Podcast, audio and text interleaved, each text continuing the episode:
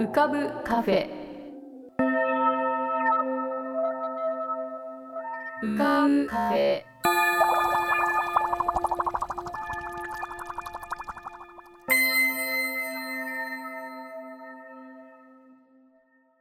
2022年8月19日。こんばんは。癒しのアートラジオ浮かぶカフェシーズン7へようこそ。カフェ店主の幸代です。浮かぶカフェでは月みたいにぽっかり面影みたいにぼんやり飛行船みたいにゆったりアイデアみたいにパーッといろんなものが浮かぶことになっております。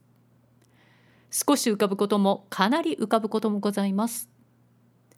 地上では不自由なあなたもここでは自由です。重いもの硬いものは入り口で脱ぎ捨てて軽くなってお過ごしください。今日も浮かび上手なお客様の素敵な声をお届けします。ではごゆっくりお過ごしください。黒テントカフェ。釜石弁のマスターうちゃじのぬか床。喫音集団。小寺和平。第八夜俺の言う緊迫した状況とはそんな大根の生煮えのようなものじゃないんだ。杉よお前とはその時一緒だったから思い出せるだろう。4年前の6月4日だったなあ。顔面神経をピリピリさせて怒鳴る中田にくれていた一別を前方の空間に返すと武谷は語り始めた。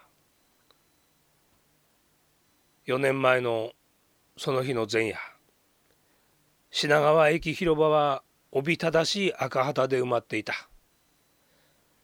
粘っこい闇の世をかき回すように陽動する旗の下にはつと務めを終えてから駆けつけた人々。あるいは中途で勤めを放棄して駆けつけた人々などでひしめいていた。夜を茶の間や喫茶店でくつろいだり安眠することのできない人々の怒りがブスブスと音と煙を立てて燃えくすぶっているのが群れの中のどの顔にも見られた。しかし一人一人の顔の中で燃えている感情は全体にまで広がってはいなかった。個々人と組織との間を絶え間なくスピーカーを通して流される指導部の指令がどよめく群れの感情を空中へ拡散させてしまっているように見えた。そのためか指令のままに合唱したりシュプレヒコールする群衆の姿が竹谷の目には時として羊飼いの意のままに動き回る軍用の幻影と重なって映ることがあった。セントラル・ラボーター学院という労働学校の生徒として参加していた武田には広場で杉尾に出会った。当時そう2人とも245歳だった。杉尾は機械老練傘下にいたが武谷と出会ってからは自分の組織に帰らず人混みの中を意味もなく苛立たしげにうろついていた。じっと座り込んでいることが竹谷には我慢できなかった。と言って他にすることがなかった。立ち上がったところで檻の中のイノシシのように辺りをぐるぐる徘徊しているより他になかった。それがまた余計に竹谷の心を煽り立てた。半月ほど前の夜条約破棄デモの際指導部の指令を忠実に守り爆弾を心に抱きかかえながらおとなしく国会東正門前に座り込んでいた時のあの悔いを今夜もまた繰り返したくなかった。マイクは執拗に叫んでいた。諸君今日我々がここに結集した目的は今まで幾度となく述べてきたように明6月4日未明に立ち上がる国鉄労働者諸君の英雄的ストライキを援助するためである。我々はこの目的を完遂するため整然たる統一行動によって一糸乱れぬ応援ストを続けねばならないしかるに我々共闘会議及び参加政党指導部のこのような政党なる方針を無視して7、8番線ホームに座り込んでいる一部の校内派学生の態度は誠にもって許すべからざる配信行為と言わざるを得ない。このまま彼らを放置すれば明星警察権力が介入するのは当然と思われる。意図はたとえ何であるにせよ彼ら校内派の行動は整然たる統一行動の攪乱を図る利的行為以外のものではない。これがこの英雄的な6.4ストを敵の手に渡そうとする民衆への裏切りでなくて何であろう。我々は再三三し死者を派遣して彼らに対して説得行動を続けてきたがその都度手厳しく拒否されてきた。ことここに至ってはもはや前後策はない。早朝になればどっと介入してきた警察権力によって彼ら校内派は一網打尽に逮捕投獄されるであろう。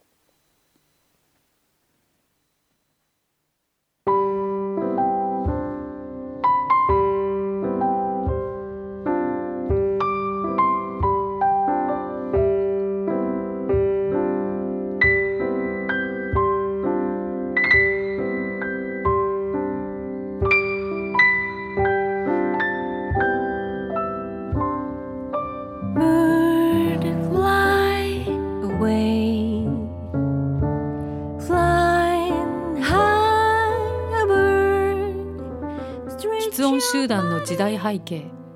1960年6月3日から4日の朝にかけ品川駅構内では日米安全保障条約に反対する6.4闘争が行われていた。品川駅の外を労働者が取り巻き一方駅構内には数百人の全学連学生が立てこもっていた。この6.4闘争は日本の貧相なストライキ史の中で突出した全国規模のゼネストだったしかしこの10日後の国会10万人請願デモにおける流血の弾圧事件を経て安保条約は6月19日に国会で自然承認されてしまうアメリカとの軍事同盟への道が開かれたのである。それともう一つこれを芝居に仕立てた黒テントの演出家山本清和の言葉を紹介し次回の朗読へと。1960年の僕山本清和。私は昭和14年生まれなのですが2年浪人したので大学へ入ったのがちょうど1960年でした。その年の4月に入学してみると学内が妙に騒然としていて授業に出た途端に先生に「君たちは何でデモに行かないのか授業は全員出席にしておいてやるから直ちにデモに参加しなさい」と言われ訳もわからぬまま国会周辺のデモに加わったのが思えば生まれて初めての政治的行動でした。高校はラグビー部だったのでスクラムはお手の物でした。いい気になってデモのスクラムに加わりわっしょいわっしょいと前進し乗り越えろの号令とともに警察の装甲車によじ登り反対側に飛び降りたら目の前に警察官の壁が立ちふさがっておりたちまちつまみ出されたのが確か4月の29日のことでした。70年代80年代のデモの経験者に言わせれば何とも甘っちょろいのかもしれませんが60年の頃のデモは実際その程度の牧歌的なものだったのですデモ隊と警察隊がぶつかり合った後で警察官が学生の足から脱げた靴を「これ誰のだ?」と上に上げて落とし主を探しているのもよく見かけたものですそれから5.156.19とでもばかりの毎日でしたがだからといって私が特に政治的な学生というわけではなかったのです。当時ほとんどの一般学生がせっせとそして真剣にデモに参加していました。デモに行くと必ず参加している顔がいておなじみの顔を見つけるとどこの誰か知らない学生なのに妙に心強い気がしたものでした。どの、えー、喫音集団の芝居のタイトルを「ど」と言っておりました。どの稽古をしていると抽出でも党派のメンバーでもないのに当時のデモの中で必ず見かけた顔のことをなぜか思い出すのです。45年の歳月を隔てて彼らは今どうしているのだろうか。集会とかデモなどというものをほとんどの人が信じなくなってしまった。今あのデモの中にいたお前は今どうしているのか。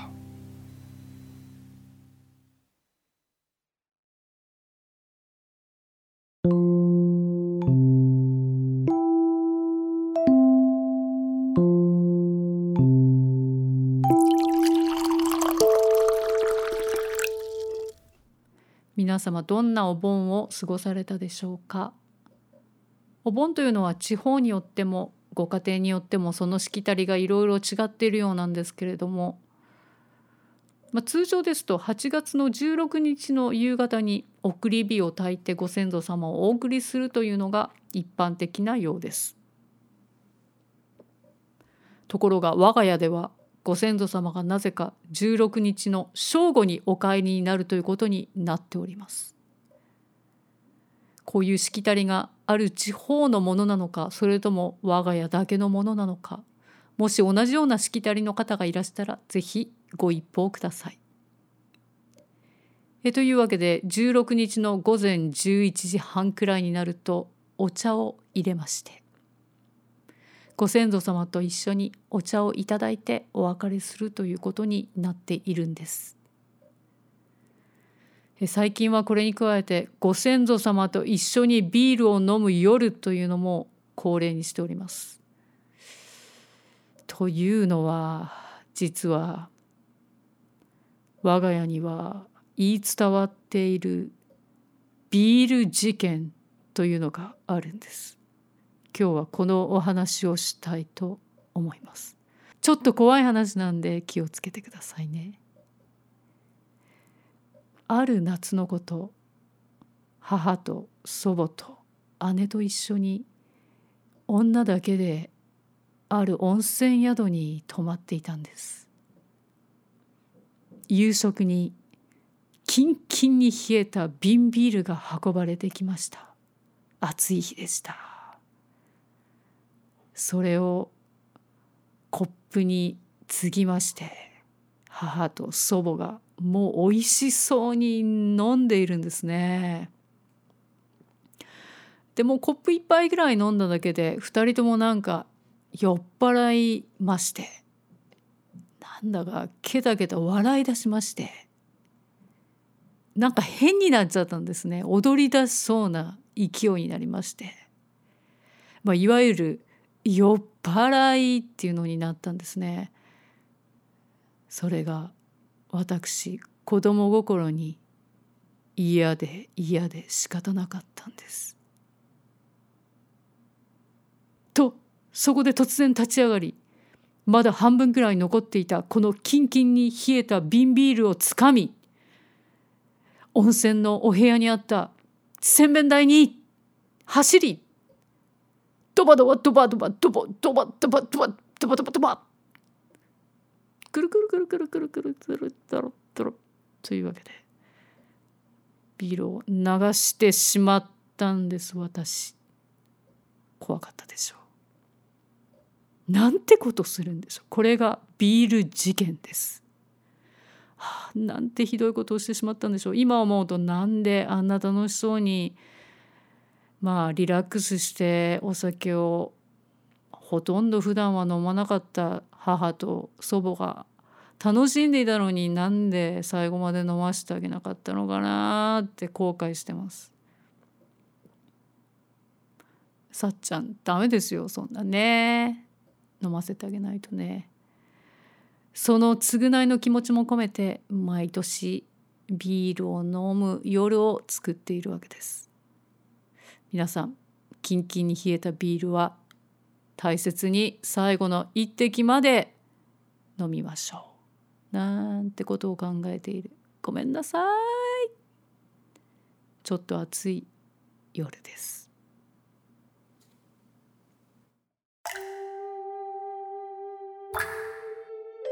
桐竹門富こと富さんのぷかぷか温泉独り言。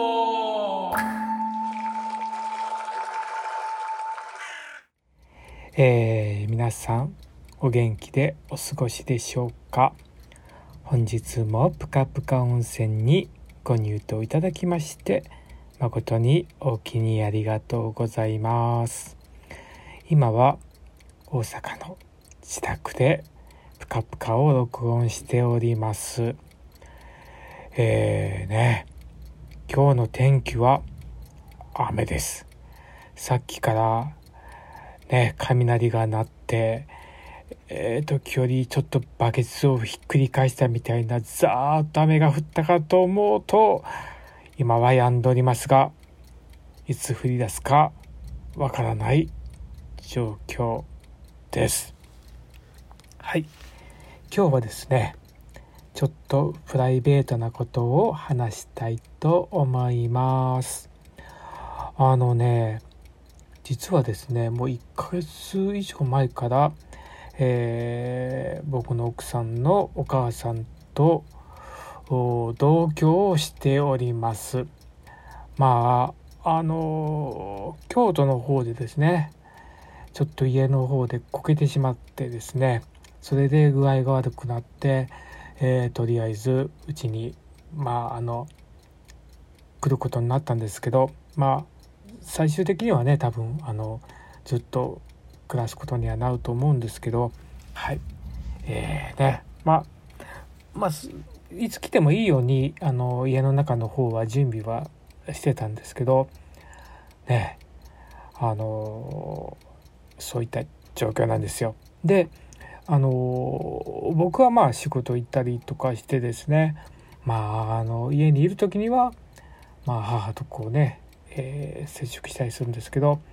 えー、奥さんの方はね朝昼晩とご飯作りのことばっかり考えてて、えー、なんかもう本当にこうねあの私の時間はほとんどご飯を作ることだみたいなことをね言っております。大変だなと思います。で、えー、ね、このままではちょっと、うん、あの、おかしくなってしまうんじゃないかということで、えー、母の方にはですね、えー、ショートステイに行ってもらって、えー、お盆の時ですね本当に何年ぶりかに、うん、コロナ始まって始まる前に行ったきりの舞鶴に行ってきました。はい。えーね。あの、そこにね竹内っていうねあのフレンチがあるんですけどそこはねそのコロナの前に2回ぐらい行っててとても美味しかったので今回はあのディナーの方しか取れなかったのでちょっと贅沢をしてディナーをいただいてきました、えー、今はね岩牡蠣のシーズンなのでですね。はい。あとねそうなんです。鈴木もそうだよね。あのー、出てきました。うん。とても美味しかったです。すいません。なんかご報告みたいな感じになって。であのー、今回ねえっとすごく良かったのはその西舞鶴の方で吉原入江っていうねあのまああの地区があるんですけどそこはですねあの、まあ、映画のねロケシーンにも結構使われたところらしくて。であの今まで何度かも行ってたんですけど訪れたことがなかったんですけど本当にねえっ、ー、と素敵なところでした。うん、あのまあ海海岸からですねこうこうまああのこう川川じゃないな入江だからね。で本当にねその小さなそうだな5メーターぐらいのその川幅に昔の家がこうねこうも、う、連なっててちょっと稲とはねまた雰囲気が違うんですけど船がねずっと止まってて、うん、そこからまあねあの多分漁あの魚を取りに行くんだと思うんですけどあ雷鳴ってる。うん、で本当にこう昔ながらのね風景が残っててですね。ちょうど僕らがいた時はね道潮だったので本当にねあのもう家の中まで海水が入るんじゃないかっていうぐらいねあの水が満ちてて、うん、ちょっとこう心配したんですけどまあね 住んでる人たちが大丈夫だから僕が心配してもしゃあないんですけど。であちょうどその日ですね10だから16日か。あのマント絵だったんですよでもえーと、母を迎えに行かなくちゃいけないので京都に帰らなくちゃいけないということでせっかく年に1回のそのね万灯絵、えー、ちょっと火祭りみたいなんですけど見ることは叶いませんでしたけどえー、ねあの是非、うん、機会があったら見たいなと思いました。で帰りにですね高速ちょっと降りて丹波の方に行ってそれから、えーと、と山の方に抜けたんですけどその途中にですねあの日本家屋で一番古いあのえ個人の農家として一番古いっていう石田石田石田家っていうところを、まあ、無料で開放しててでもちろんかやぶき屋根ですよね。そしたらですねあのそこもすごく良かったですね。うん、あのそこを守ってるまあ80歳ぐらいのおじいさんですかね、えー、その人がねまあ家を守ってはるんですけどあのなんか少しだけ会話会話をしたんですけどなんかほのぼのとしてとてもね良い時間が過ごせました。そして、えー、昨日は京都の実家に帰って少しビールをいただいて食事をしてね。あのそしたらねすっごいあのさっきまでね天気が良かったと思ったら急に雨が降り出してうん。あの送り火が始まる8時前なんですよ。だから出かける予定だったんですけど結局僕だけあのまああの寝屋川の方に帰るということで京阪電車にの山上で降りて、うん、あの大文字をちょっとだけ見ました。はい。最初ね橋の上で回ってたんですけどね全然見えないんですよ。で隣のね男の子がねああのちょうど木の隠れてる後ろがね大文字だとか言ってだからあのそこに移動したんですけどだから全然ね見えないとこでずっと待ってたというねちょっとねアホなことをしてました。はい。であのインスタにも載せたんですけどちょっとこのね今の世界の状況やオークルウィーのことなんかを考えながらここ何日かでずっとそういうことを考えてたんですけどそれについてちょっと書いた詩を朗読したいと思います。雷すごいな。はい。それでえ本日のプカプカを終了したいと思います。今回は全然ゲイのこと話してませんので次回にゲイのことを話したいと思います。はい。あの久しぶりの風という詩です。久しぶりの風。あの頃よく聞いた風の歌を流している。今日は送り火だから集まった人と共に。お父ちゃん言ったよね。この子は優しい子じゃけって。本当にそうかなと思ってしまう。人のことを考えてないわけじゃないけどやっぱり自分を優先してしまう。もし戦争が起こったとしてあなたは戦いますか？新聞には日本人が一番戦争に行かないと答えた人が多いと書いていた。戦争なんて誰もしたくないはずだからその答えが正しいはずなのに。沖縄や鹿児島や広島に行って戦争の記録に触れると若くして命を落とした人たちの切ない心が波のように押し寄せる。大切な人をただ守りたかった。そんな思いとともに。もしもこの国が戦いに巻き込まれたら自分ではなく大切な人を守るためなら戦いそうな気がする。さっきまでの天気が嘘のように急に暗くなった。雷が鳴る。雨が降るかも。突然の雨音。涙の音のように。そして静かにいつの間にか雨が止み切なく灯火のような火が灯る。今こうしている。今間違えました。すいません。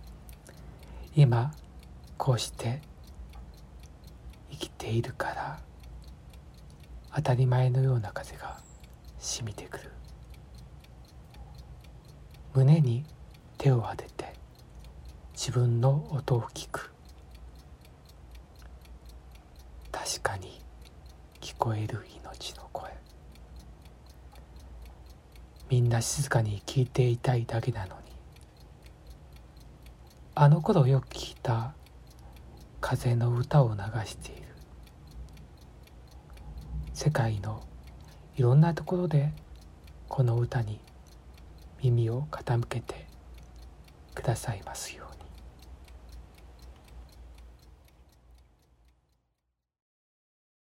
お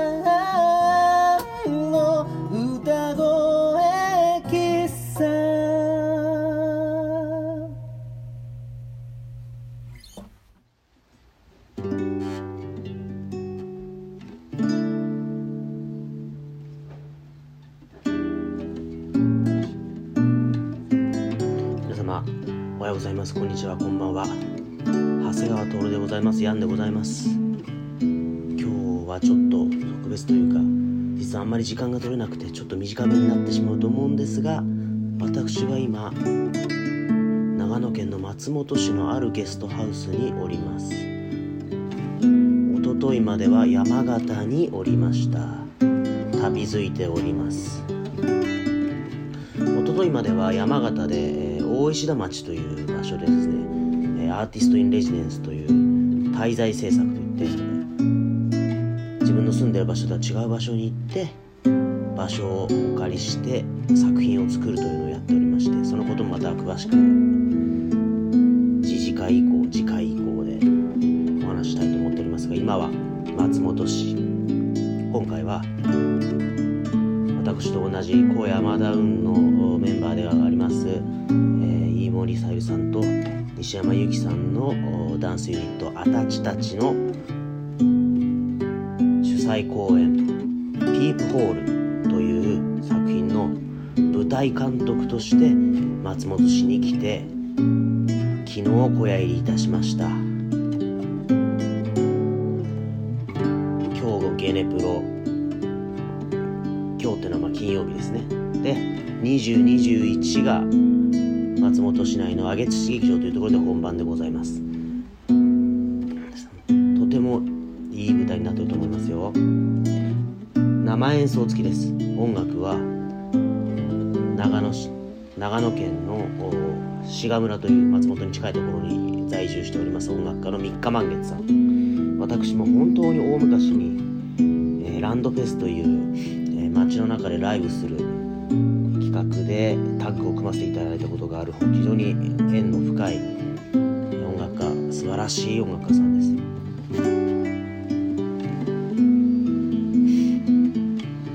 ぜひ長野近辺の方